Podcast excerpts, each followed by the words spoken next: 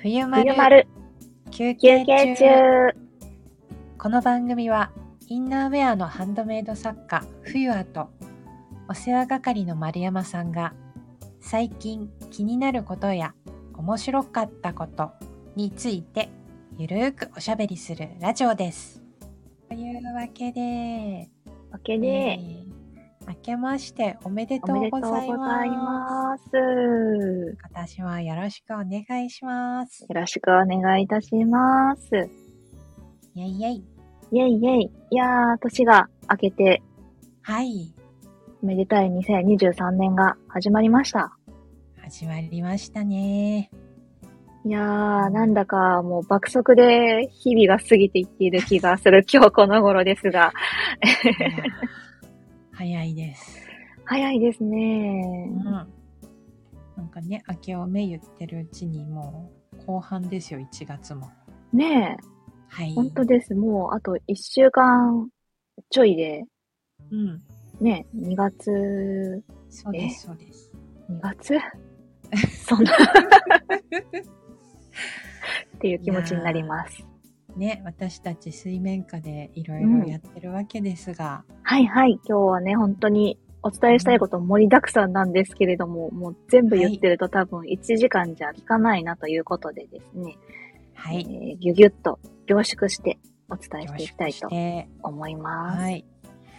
今回の選ばれたお題、お題？は、あの、小豆回路を作っております。はい。あずき回路です。イェイイェイ。イェイイェイあの、この季節、まだまだ寒いですから、あの、と温まる小豆回路を、す去年かな初めて自分で欲しくて作ったんですけれども、うんうん。うん、これかなり自分的に研究しまして、うんうん。あのアイマスクの小豆回路ってかなりあると思うんですけれども私はお腹に当てたくってそのお腹の形に合わせたサイズを作りました。でそれがゆるいハート型になってるんですけれどもうんとそのハート型を自分から見たら逆さまにすると子宮と卵巣とか鼠径部のあたりとかに当てやすいので主に女性向きに冷え冷えをなんとか少しでもさ和らげられたらいいなと思ってそういう形にして作りました。うんうん。うんそうですね。うんえーっと、ちょうど、あの、冬はのホームページのブログの中の試作続々準備中っていう記事があるんですけれども、その中で一番最初に小豆回路が登場したんですよね。はい。結構みっちり入っていて、それでいて、うーんと、平らになるので、お腹にも当てられるんだけど、例えば横になって腰に置いたり、あとはですね、背中、肩甲骨の間とかも温めると、すごく呼吸がしやすくなる気がして、うんうん。でその肩甲骨のところに置いた時にはちょっとした翼のように見えるという方も中にはあのいたので、えーっとふーちゃんの天使のふーちゃんの翼回路という別名をつけました。おー、通称、翼回路。はい翼回路。うんうん。あとおすすめなのは私はあのお尻の下に敷くというのもいいなと思っています。うんうん。結構お尻って脂肪があって冷えてるなと思うんですけどもお尻の下に敷くのも気持ちがいいしあとね試しに椅子に座った時下に敷いてみたんですけども、うんう。うんんそしたらよもぎ虫的なやったことはないんですけどよもぎ虫的な感じがしてそれもいいなと思いました。うんうんうん。いや、そうなんですよね。普通の、あのー、いわゆる使い捨ての回路とかで想像されると、お尻に敷くサイズってちょっとちっちゃくないって思われるかもしれないんですが、確かに。この小豆回路ってね、ちょうど私の手で言うと、両手の分ぐらいの大きさがあるんですよ。うんうんうんそうなんです。横に平たくすると、本当に両手分ぐらいの大きなサイズになるので、ちょうどお尻を乗せて座ってもですね、ちゃんとお尻の両側があったかいんです。うん、そうそうそう。そう。ちゃんとまんべんなく温めてくれるようなサイズになっております。はい。で、えっと、電子レンジで600ワットなら50秒とか、500ワットなら1分が目安なので、まあ、それは、あの、ご家庭の電子レンジで調整していただきたいんですが、あのそうやって気軽に温めて使えますので、デスクワークをしている時でもお腹のあたりに置いておくとかなり楽です。そうですね。いろんなところに、あの、いろんな部位にと言いますか、使えるように、こう、うん。制作秘話も絡めて、こう、お聞きしたいなと思うんですけれども、この回路の、この、小豆を入れる部分の分け方っていうんですか、何分割にするかっていうのも結構制作途中悩まれましたよね。悩みましたね。うんあの最初は、うんと半分ずつ仕切仕切りをこう作って右半分と左半分に均等に小豆が入るようにしたんですけれどもうんうん。それで自分で使ってて問題なかったんですが、うん、と3分割にしてみたらそれはそれで小豆が安定小豆の位置が安定するので、うん、と悪くはなかった。だけど、うんうん二分割だとタレパンダみたいな感じでこうくたーっとするのがすごく気持ちもリラックスするなぁと思っていたんですね。うんうん。だけどあの今度思い切って4分割にしたらっかりと小豆が形を整えた状態にしてくれることで例えばその座ってる時にお腹に置いても立てかけるのに近い感じにお腹に当てやすくなったので、うん、なんか扱いやすさから言ったら4分割だなということで最終的に4分割になりました。はい。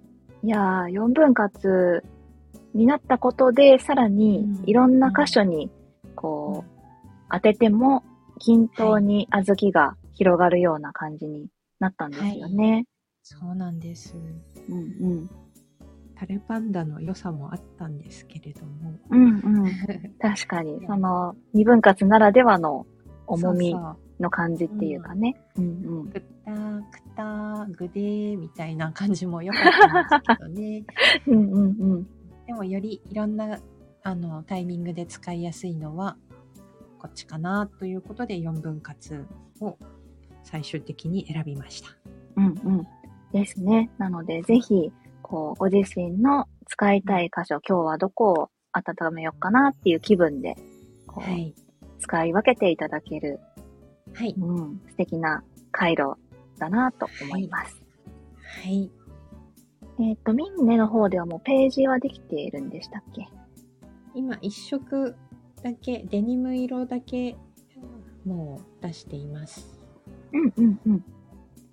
そうなんです。ね。ね、いろいろ色がね、あるんですもんね。色を増やしていきたいなと思っています。うんうん。うん、それと、えっ、と、カバーも内袋もオーガニックコットン使ってますので、そこも肌触りの良さを味わっていただきたいなと思います。うんうん。いや、そうですね。実際手に持った時にこう、サワサワする感じがはい。気持ちが良いので、ぜひ味わっていただきたいと思います。はい。という感じで、冬は製品、新商品の小豆回路についてご紹介いたしました。はい。